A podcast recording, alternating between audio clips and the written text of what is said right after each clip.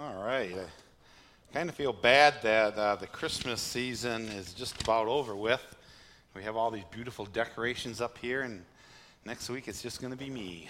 So I'm sorry for you all that, but we're going to make the best of it. Uh, we're going to go back this morning um, to looking at that short series that we started before we kind of hit all of the Christmas messages. We were looking at how this life as a Christian and what we do in this life affects the life to come. What difference does it make in, in what I do today? What difference does it make for my eternity?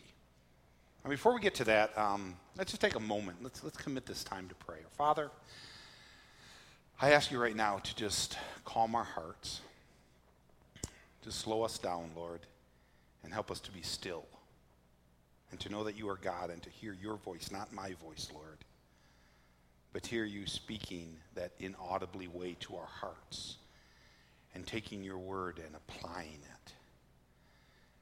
Father, I pray that you would just help me kind of to get out of the way and allow your word to do its work. Thank you, Father. In thy name we pray. Amen. I want to tell you about a man named Shakri Tawfik. Uh, Shakri Tawfik is an Egyptian doctor moved to the States and he attended a church that I pastored. Shakri loved the Lord. Uh, he wasn't flashy, he was just very solid in his faith. Um, he was a part of our missions committee at the church, and at one point he was involved in promoting a short term missions project that we were sponsoring. And so it was his job to go before the church and kind of explain the whole thing and, and tell them how they could be part of it. So after he gets there to the church and he stands up and he explains the project and the purpose and what we're doing, he lays all excuse me, he lays out all the financial support that's needed. Finally, he, he ends by saying something that I will never forget. He says this. He says, if you want to be part of what God is doing, you better hurry before all the support is raised and you miss out in being part of this. If you want to be part of what God is doing, you better hurry before all the support is raised and you miss out in being able to be part of this. Folks, there was a man who understood the relationship between what I do here and the effect that it's going to have on me when I get into eternity. And this is what we have been focusing on uh, for the past few weeks before we hit all of our Christmas messages. It's a reminder to us, a challenge to us to see what I'm doing now. Every single decision that I make, every action that I take on our part is affecting my eternity as a Christian. It matters now what I do and how I live my faith, and it's going to matter then how I am living my faith today. And our material resources, our finances, are all tied up in this the how and what and when, the motives, they are all tied together in building the kingdom of God now and receiving a blessing, a reward when we stand before Christ in eternity. Now, think about that man, Shakri Tawfik. Think about what he said. Is this how we view our material resources that God has given us? That if you want to be part of what God is doing, you better hurry before all the support is raised and you miss out on, on being able to be part of this. I mean, is it God? Let, let it be me that you use. Use me today. Let it be me that you choose to make a difference. Is our attitude that I'm not looking for, for ways to get out of doing something, I'm looking for ways to get in to doing things for you, for blessing you blessing you with all that you have given me in my life. Well, that's what I want to focus on this morning. On, on looking at eternal rewards and what we do now with our resources and how it affects our eternity. Um, if you have your Bibles there, and I hope you do, I'm going to ask you to turn to Matthew chapter 19. We're going to be there for just a little bit and looking at a lot of verses. Matthew chapter 19. We're going to start down in verse 16. If you want to go ahead and take your Bibles out. We're not going to be uh, projecting these verses here particularly. Matthew chapter 19, verse 16 through 20. Here's kind of the preface, preface to what I'm actually going to get to. um, but it's important. It says, Someone came to Jesus and said, Teacher, what good thing shall I do that I might obtain eternal life? And he said to him, Why are you are asking me about what is good? There is only one who is good. But if you wish to enter into life, keep the commandments. Then he said to Jesus, Which ones? And Jesus said, You shall not commit murder, you shall not commit adultery, you shall not steal, you shall not bear false witness, honor your father and mother, you shall love your neighbor as yourself. The young man said to him, All these things I have kept. What am I still lacking? All these things I have kept. What am I still lacking? Okay, this is all a preface to the point that I want to make. But we need to understand what Jesus is saying here when he says in verse 21, he goes on. So here's the preface. Then Jesus begins to teach. Jesus said to him, If you wish to be complete, go and sell your possessions and give to the poor, and you will have treasures in heaven. And come and follow me. Christ makes the connection between our possessions and our treasures in eternity, in, heaven. Then, verse 23 Jesus said to his disciples, Truly, truly, I say to you, it is hard for a rich man to enter the kingdom of heaven. Again, I say to you, it's easier for a camel to go through the eye of a needle than for a rich man to enter into the kingdom of heaven. So you got to ask yourself, why is it so hard for a rich man to enter the kingdom of heaven or the kingdom of God? Well, the answer to that is because the standard of how we perceive our possessions, the standard that God's had for it, it's the same for the rich as it is for the poor. We must see that all that we have, this is what Christ is saying here, we need to see that all that we have is Christ. And remember, Christ says we're, we're supposed to be willing to forsake it all, use it all for Christ, for his sake. Now, though it's not true, a rich man may perceive that the cost is higher for them, you know, to forsake all and, and follow Christ. They may perceive that it's higher for them, you know, than it might be for a poor man. I mean, someone who's making a million dollars a year, well, that's a big, you know, forsaking all, you know, versus somebody who's making, you know, $10,000 a year. But for Christ, it's the same. All is all the price is the same. That's why it comes the difficulty.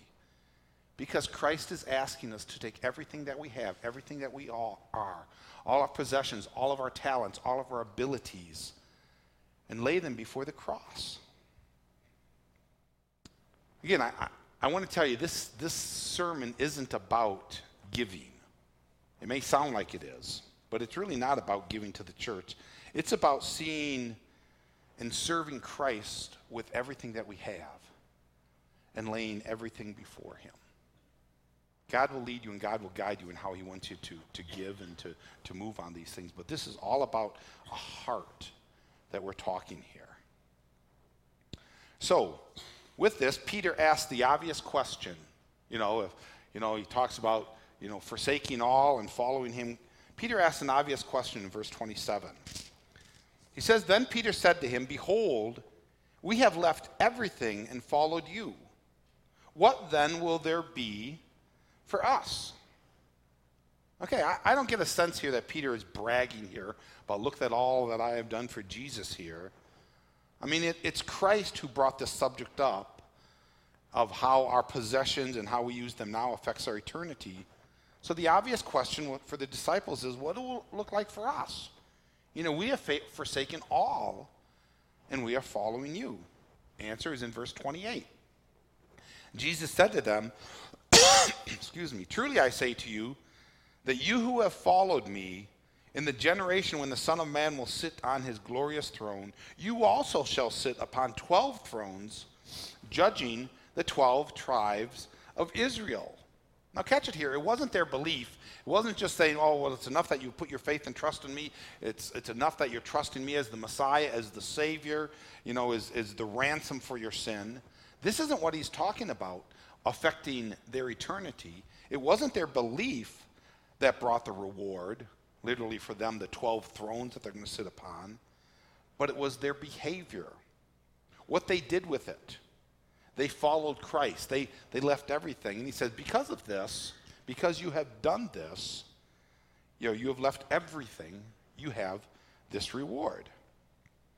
Now, again, I, I never claim to know everything about these rewards. I certainly don't know about the disciples, these 12 thrones. We have some ideas about what these things might be and what involved here.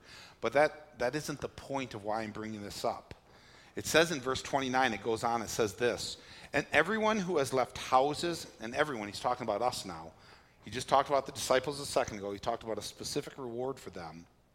But then he says, Everyone, every Christian who has left houses, or brothers or sisters or fathers or mothers or children's or farms for my name's sake will receive many times as much and will inherit eternal life. You see, suddenly that statement, if we want to be involved with what God is doing, you better hurry before all the support is raised and you miss being part of it. Suddenly on it, suddenly that takes on a whole meaning in and of itself. That we're not looking for ways to get out of it, but we're looking ways to get in. I mean, God can do it without my support, folks. God doesn't need me. But I don't want him to do it without me. I don't want him, I, I, I, don't want it to go forward without me. I want to be part of it. I want my home. I want my old beat up pickup truck. I want my money. I want it all to be working for God. I don't want to not be used. This is the application of verse 29.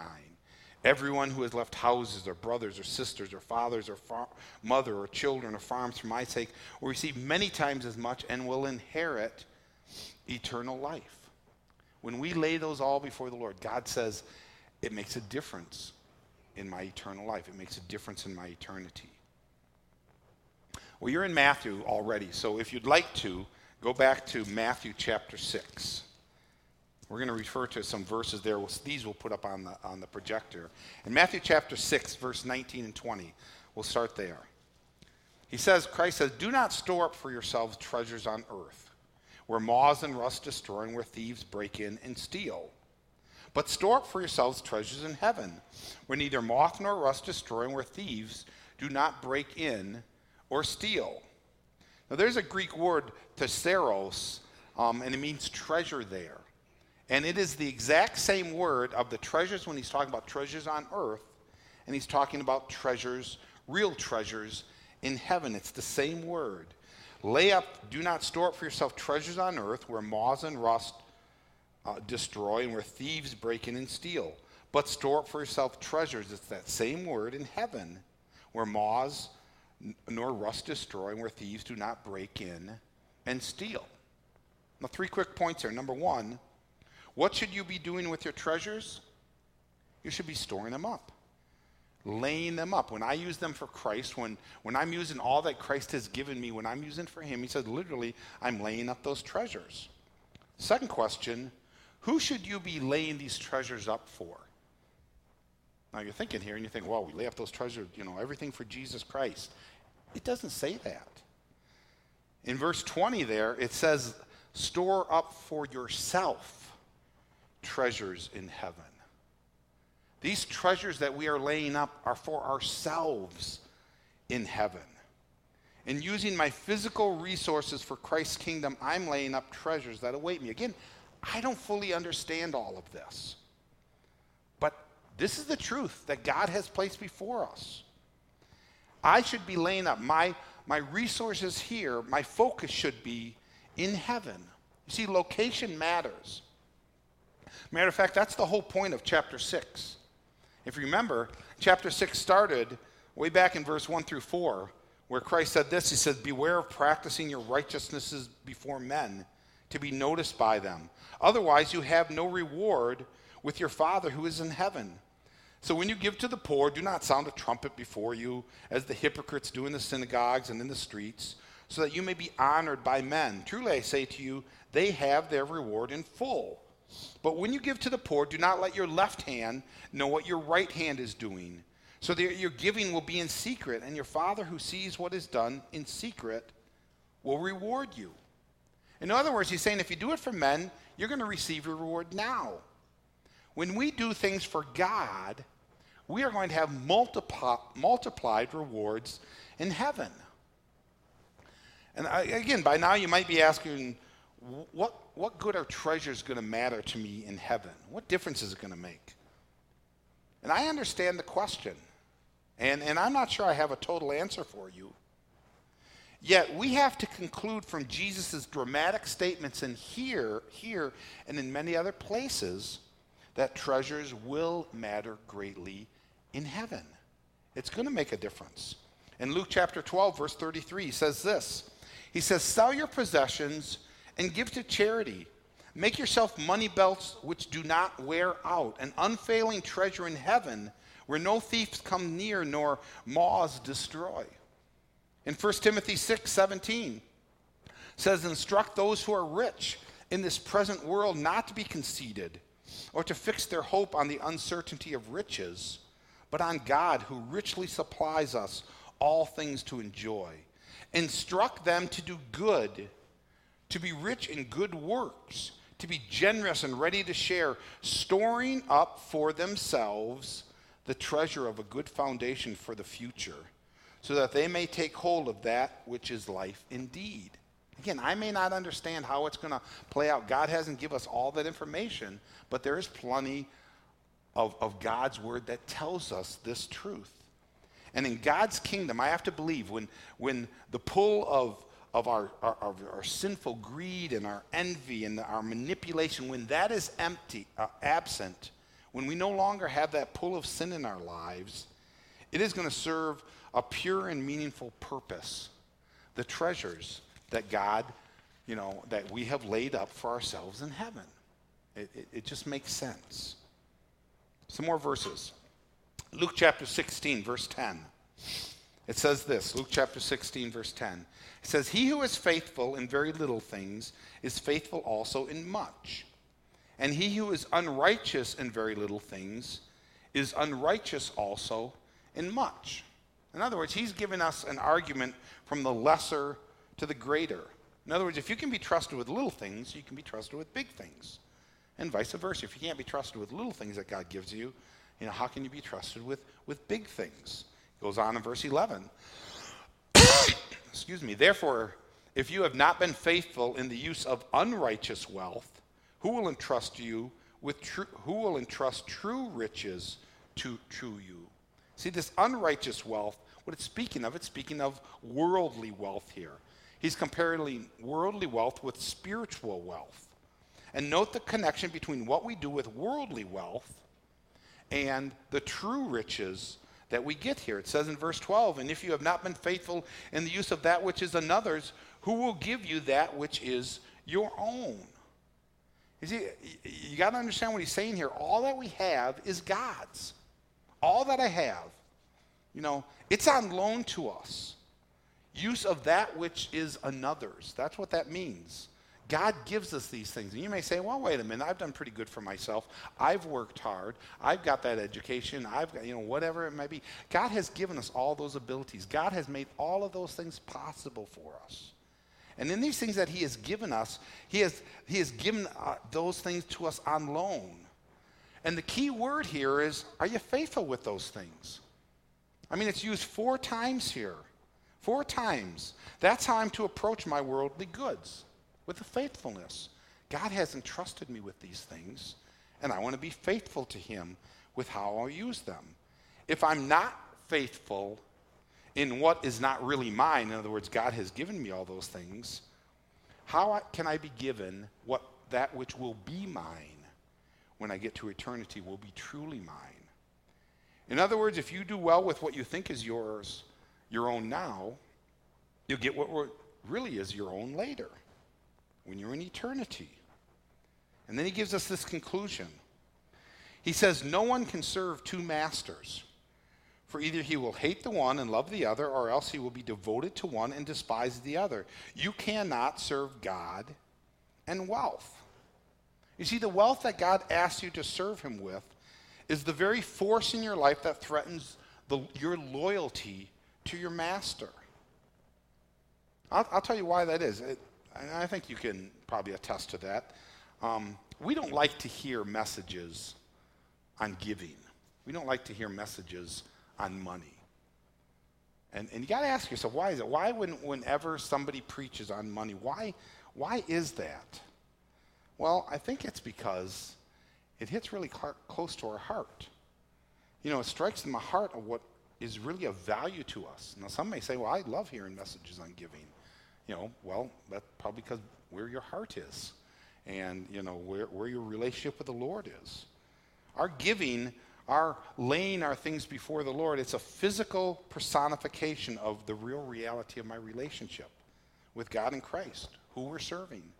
And that's why it's either comfortable or uncomfortable to us to hear it. When you serve God, you're using God's money to accomplish God's wishes. But when you serve money, you are using God's money to accomplish your wishes and your desires. And when you do that, you will inevi- inevitably follow your own desires, and you will try to keep those things for yourself. Jesus said, Where your treasure is, there your heart will be also. In, in Matthew chapter 6, verse 20, uh, 21, where your treasure is, there your heart will be also. So let me ask you this Where is your heart right now? Where is your heart right now? If you aren't purposefully and generously investing your treasures in God's kingdom, I promise you, the reason is because your heart's not there. You invest in something that where your heart is, where your, your passion and your desires is. It is very easy to give. It's very easy to serve. It's very easy to, to lay our lives out for things that are important to us. And the solution to this, it's simple. You know, it's simple, but it's difficult. And it's also life changing. I want to challenge you don't wait for your heart to move on its own because it may not, never happen. Instead, apply what you've learned from the Word of Jesus. Begin to move your treasures saying what matters in heaven. So, what I want us to do as, as we're closing here, I want us all to search our hearts. If that's where this whole matter lies and where my heart is, there my treasures will be. My possessions, everything. Let's, let's do a little heart search here. Does how we view our resources match the reality of why God has entrusted them to us? You know, to much is given, much is expected. Is that the reality that we feel that, that God, if, if God's blessing has so come upon us, that God has done it for a reason, for a purpose for his kingdom? Will I use God's home? Will I use God's car? Will I use God's seek, uh, resources to seek first his kingdom? to lay up treasures in heaven? Quite honestly, I don't, want that, I don't know what that will mean for each and every one of you. And I'm not even going to begin uh, to try to identify it. God knows what that will mean. You know what that will mean in your life. The question is do you trust Him enough to faithfully follow what He tells you to do? Father, I'm going to ask you right now to to speak to our hearts. Father, it's very easy for us to, you know, hear this and, and go on our way, you know, not to be changed. Lord, I confess to you, Satan often has us bound up in our things, and we hold onto them too tightly. Forgive me for that, Lord. I pray that you will help even my actions sometimes, you know, my attitude follow those actions, that even what I do will be with the right reason for the right purpose. Guide each and every one of us here as, as we live for eternity, for not for the here and now, to understand what it means to us personally, individually. And Lord, I pray that you'll give us the faith, the courage to take those necessary steps. Thank you, Father. In thy Son's name we pray. Amen. If you would grab your hymn book in front of you, then I'm not going to do the slide song. And just stand and open to page 597 as we reflect on the service this morning.